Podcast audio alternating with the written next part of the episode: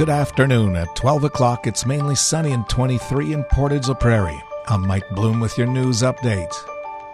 Municipal elections are soon to take place as city and rural portagers have put their names into the hat for a political seat. Others are deciding who to vote for, while many portagers, on the other hand, never vote nor concern themselves over these particular elections. Portage la Prairie Mayor Irvine Ferris explains what your municipal vote can accomplish. This is the level of government that's closest to the people. People that are elected to city council will certainly making decisions around everything from utility to police, fire protection, you know, the shape your roads are going to be in, what kind of recreational service you'll have, what the tax rate will be, uh, whether your community progresses or goes backwards. He notes this makes it vital that you have a say in what takes place here. Ferris says 16 years ago the election was really fought over whether to build a sportsplex or not. He adds in the 60s, Mayor Henderson had lobbied all levels of government, explaining why an overpass was so critical to our city.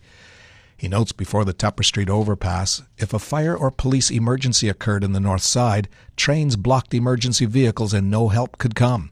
Read more at Portage Online. Another current City of Portage Prairie councillor has made the announcement to run for re election on October 26th.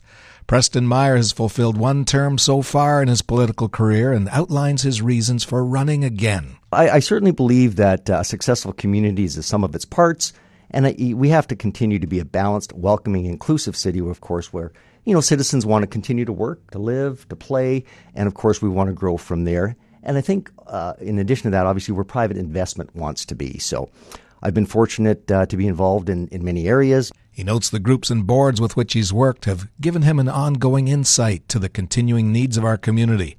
Meyer explains one of the most important things on the table is managing the fallout of the closures of Agassiz Youth Center and MDC, to name a few. He adds he served three elected terms within the Portage Prairie School Division until 2018, when he ran for council. If you see news happening, share it with us instantly. Download the Portage Online app to your smartphone today. And that's your local news. Today's sunny, high of 29 and humidex 31. Tonight, increasing cloudiness, and there's a 60% chance of showers late this evening and overnight with the risk of thunderstorm, low of 14. Tomorrow, a mix of sun and cloud. That chance of thunderstorms and showers continues late in the afternoon. High of 28, humidex 33.